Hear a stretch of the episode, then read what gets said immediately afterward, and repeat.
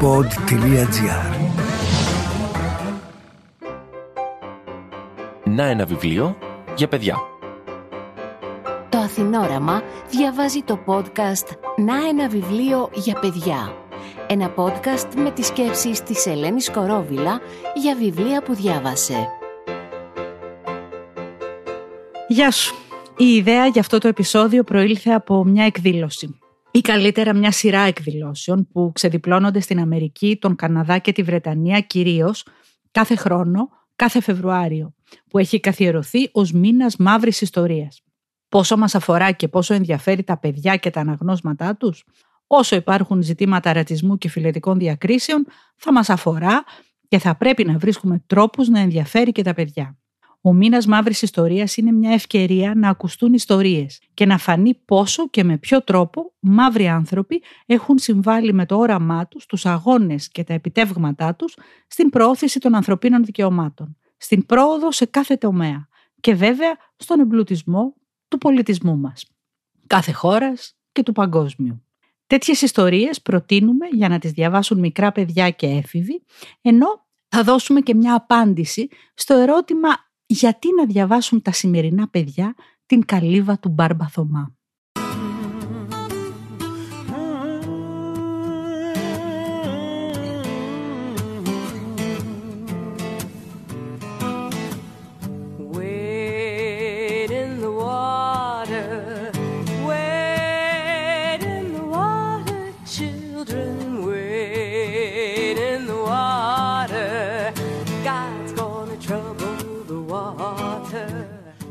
Αναζητώντας βιβλία που κυκλοφορούν στα ελληνικά με ηρωές μαύρους χαρακτήρες, δεν εντοπίσαμε βιβλίο με ήρωα ένα αφροελληνάκι. Εκτός από ένα βιβλίο για παιδιά που αφηγείται την ιστορία του πιο γνωστού και αγαπητού Αφροέλληνα, του Γιάννη Αντεντοκούμπο. Και αυτό δεν έχει γραφτεί από Έλληνα συγγραφέα. Είναι η βιογραφία του Greek Freak, γραμμένη για παιδιά, από τον Αφροαμερικανό A.D. Largy, ο οποίος ειδικεύεται σε αυτό το είδος βιβλίων. Έχει τίτλο «Γιάννης Αντεντοκούμπο από τις γειτονιές της Αθήνας στο NBA» και αφηγείται την καταπληκτική, συγκινητική και ελπιδοφόρα ιστορία επιτυχίας του Γιάννη από τα Σεπόλια που συνεχίζει τη λαμπρή πορεία του και ταυτόχρονα είναι πρότυπο προσφοράς και αλληλεγγύης. Και αυτό που λένε ωραία στην Αμερική ενός ανθρώπου που επιστρέφει στην κοινότητα, δηλαδή προσφέρει εκεί από όπου ξεκίνησε και αυτό το κάνει για όλα τα παιδιά στις γειτονιές που και ο ίδιος μεγάλωσε, αλλά και σε πολλές άλλες. Το βιβλίο συστήνεται για παιδιά από 6 ετών. Γιάννης Αντεντοκούμπο από τις γειτονιές της Αθήνας στο NBA σε μετάφραση Ηλιάνα Αγγελή από τις εκδόσεις Κλειδάριθμος. Πηγαίνοντας πολλά χρόνια πίσω, στο 1955, συναντάμε μια γυναίκα που έγινε ηρωίδα και σύμβολο του αγώνα για την κατάργηση των διακρίσεων είναι μια απλή καθημερινή γυναίκα που επέστρεφε από τη δουλειά της κουρασμένη. Μία μέρα αποφάσισε να διεκδικήσει τη θέση της. Η Ρόζα Πάρξ, αρνούμενη να δώσει τη θέση στην οποία καθόταν στο λεωφορείο σε έναν λευκό, οδήγησε στη γέννηση του κινήματος κατά των φιλετικών διακρίσεων, σηματοδοτώντας την απαρχή του αγώνα για τα πολιτικά δικαιώματα των μαύρων στην Αμερική. Με ηρωίδα τη Ρόζα Πάρξ προτείνουμε δύο βιβλία. Το μυθιστόρημα για εφήβους Ρόζα Πάρξ για μια θέση στον κόσμο της Χρυσάνθης Τσιαμπαλή, όπου η συγγραφέας συναντά την ηρωίδα της παιδί 8 ετών στο Pine Level της Αλαμπάμα, όπου μεγαλώνει με πολλές δυσκολίες και κακουχίες. Οι νεαροί αναγνώστες έτσι γνωρίζουν τον άνθρωπο πριν γίνει ερήμην του ήρωας. Ρόζα Πάρξ για μια θέση στον κόσμο της Χρυσάνθης Τσιαμπαλή από τις εκδόσεις Ψυχογιός. Μια διαφορετική προσέγγιση έχει επιλέξει στη δική του αφήγηση για την ιστορία της Ρόζα Πάρξ ο Ιταλός συγγραφέας Φαμπρίτσιο Σιλέη με το βιβλίο του «Το λεωφορείο της Ρόζας». Η αφήγηση γίνεται από τη σκοπιά ενός αυτόπτη μάρτυρα, ο οποίος περίπου έξι δεκαετίες αργότερα διηγείται στον εγγονό του το γεγονός που σημάδεψε τη ζωή του αλλά και άλλαξε το ορού της ιστορίας. Ο συγγραφέας προκειμένου να φωτίσει το παράδειγμα της Πάρξ και κυρίως να υπογραμμίσει το θέμα της ατομικής ευθύνης, επιλέγει έναν αντιήρωα για να αφηγηθεί την ιστορία της. Ο 26χρονος τότε νεαρός, που στο βιβλίο είναι ο ηλικιωμένος που αφηγείται στον εγγονό του, έκανε το αναμενόμενο. υποτάχθηκε και συμμορφώθηκε με τους σκληρούς και άδικους νόμους της εποχής και έτσι, αν και είχε την ευκαιρία να δράσει και εκείνος, είδε την ιστορία να περνά ξιστά από μπροστά του. Το λεωφορείο της Ρόζας, σε μετάφραση Δημήτρη Λιμπερόπουλου, του Φαμπρίτσιο Σιλέη, κυκλοφορεί από τις εκδόσεις «Κόκκινο». Ο Σιλέη έχει γράψει και το εφηβικό μυθιστόρημα «Πιο γρήγορη και από τα όνειρα» που διαδραματίζεται στην Αμερική της δεκαετίας του 1940.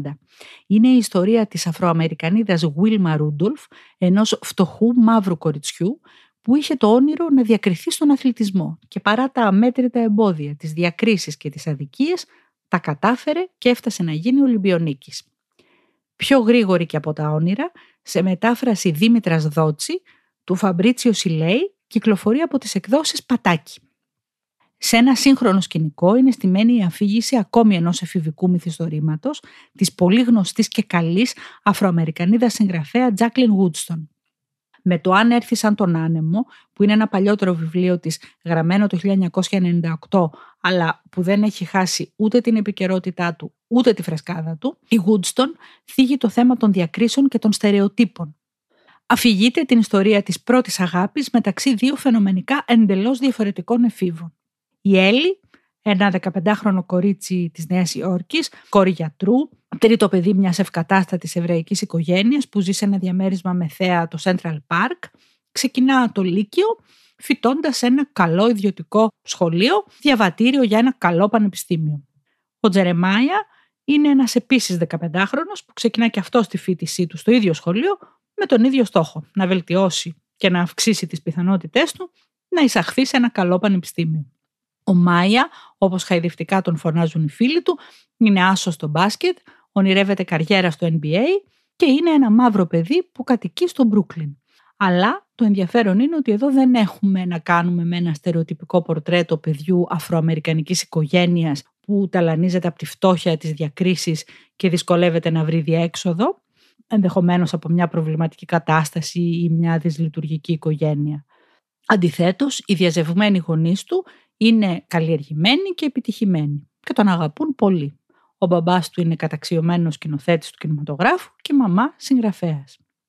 Μια που βρισκόμαστε στον απόϊχο των συγκλονιστικών κινητοποιήσεων του κινήματος Black Lives Matter, το προτείνουμε το βιβλίο ανεπιφύλακτα για τους εφήβους από 13 ετών και άνω, γιατί θα τους δείξει ένα εντελώς αποδραματοποιημένο πλαίσιο για τη ζωή συνομιλίκων τους στις Ηνωμένες Πολιτείες και τα παιδιά θα εντοπίσουν τις υπόγειες διαδρομές που συντηρούν το έδαφος για τις φιλετικές διακρίσεις και θα κάνουν σκέψεις για το θέμα της ταυτότητας.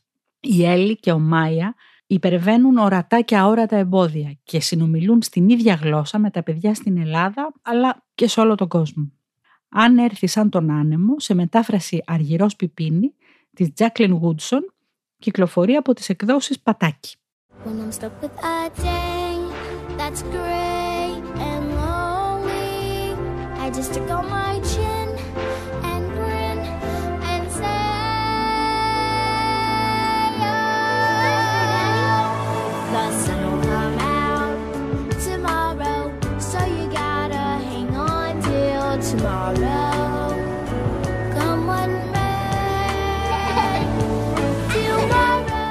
Επιγραμματικά θα αναφερθούμε και σε τέσσερα βιβλία για μικρά παιδιά. Τι τρέχει με τον Μπαντού, της Άννας Μιχίδη, ένα βιβλίο που κυκλοφορεί από τις εκδόσεις Ελληνοεκδοτική. Ήρωα είναι ο Μπαντού, ένα μαύρο παιδάκι που πηγαίνει στην πρώτη δημοτικού, ενθουσιασμένο που ξεκινά το σχολείο, αλλά ταυτόχρονα βιώνει τον φόβο της απόρριψης. Είναι ένα βιβλίο εργαλείο που πλαισιώνεται με δραστηριότητες που βοηθούν τα μικρά παιδιά να διαχειριστούν τα συναισθήματά τους. Κοίτα ψηλά, του Nathan Bryan. Είναι ο τίτλος ενός βιβλίου για μικρά παιδιά με ηρωίδα τη μικρή Rocket που την συνεπέρνει το διάστημα και έχει πρότυπο την πρώτη Αφροαμερικανίδα αστροναύτη May Jamison. Κυκλοφορεί σε μετάφραση Μαρία Τζιρονά από τις εκδόσεις Πουά. Μια μαύρη μαγισούλα τη Ροζαλή θα συναντήσουν τα παιδιά στο πρώτο βιβλίο της σειράς «Ξενοδοχείο για μάγισσες» της Σουρλή και Ράιν Λάντσε που κυκλοφορεί από τις εκδόσεις Μετέχμιο. Είναι πρωτότυπο. Δεν το συναντούμε αυτό συχνά. Μαύρο είναι και το έξυπνο κοριτσάκι που αγαπά τις περιπέτειες και τις περιηγήσεις και πρωταγωνιστεί στους χάρτες της Μάρθας της Λί Χότσκινσον, επίσης από τις εκδόσεις Μετέχμιο. I've been walking with my face turned to sun.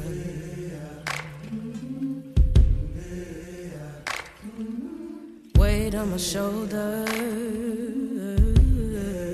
a bullet in my gun. Oh, I got eyes in the back of my head, just in case I have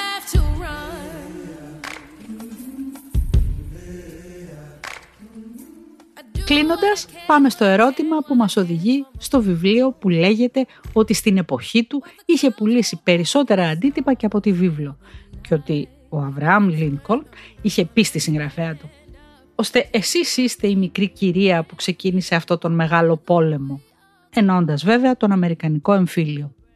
Μιλάμε για την καλύβα του Μπάρμπα Θωμά της Harriet Beecher Stowe, ένα βιβλίο που γράφτηκε το 1852. Τώρα, γιατί να διαβάσουν τα σημερινά παιδιά ένα βιβλίο αρχαίο στα δικά τους μάτια, που κατηγορείται κιόλας ότι έχει ένα λεξιλόγιο που προσβάλλει σημερινές ευαισθησίες; Το βιβλίο γράφτηκε στην εποχή του, πριν την κατάργηση της δουλείας. Η Στόου είχε κάνει σκοπό της να δώσει μάχη για να καταργηθεί και να ελευθερωθούν οι σκλάβοι.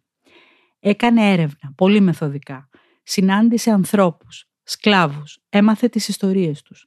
Συνέλαβε έναν κόσμο που έπρεπε να αποτυπωθεί και κυρίως να καταγγελθεί. Η καλύβα του Μπάρμπα Θωμά τη Harriet Beecher Stowe κυκλοφορεί σε αξιόλογες μεταφράσεις, το πλήρες πρωτότυπο έργο από τις εκδόσεις Πατάκη και σε παιδικές διασκευές από τις εκδόσεις Παπαδόπουλος, Μίνωας, Άγκυρα, ακόμα και από τα κλασικά εικονογραφημένα.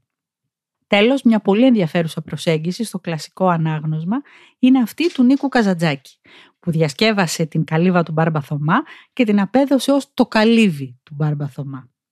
Το βιβλίο κυκλοφορεί από τις εκδόσεις Νίκα σε εικονογράφηση Ντούσαν Ρέλιτς και προτείνεται για παιδιά από 9 ετών. Η μικρή κυρία που είχε πει ο Λίνκον δεν έγραψε ένα παιδικό ανάγνωσμα. Το βιβλίο της είτε στην πλήρη εκδοχή του για εφήβους είτε σε παιδικές διασκευές διατηρεί την αξία του ως λογοτεχνικό ντοκουμέντο μιας σκληρής και αδιανόητης εποχής που μας τρομάζει, μας συγκινεί και μας κρατάει σε επαγρύπνηση. Είμαι η Ελένη Κορόβιλα. Ραντεβού στο επόμενο podcast με ένα βιβλίο για παιδιά ή και με περισσότερα. Viens petite fille dans mon comic strip, viens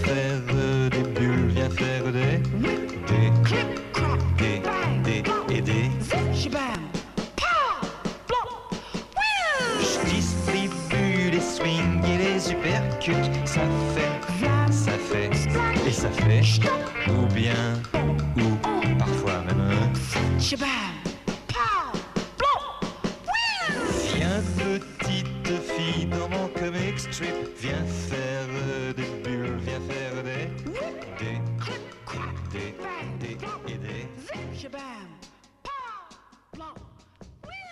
Viens avec moi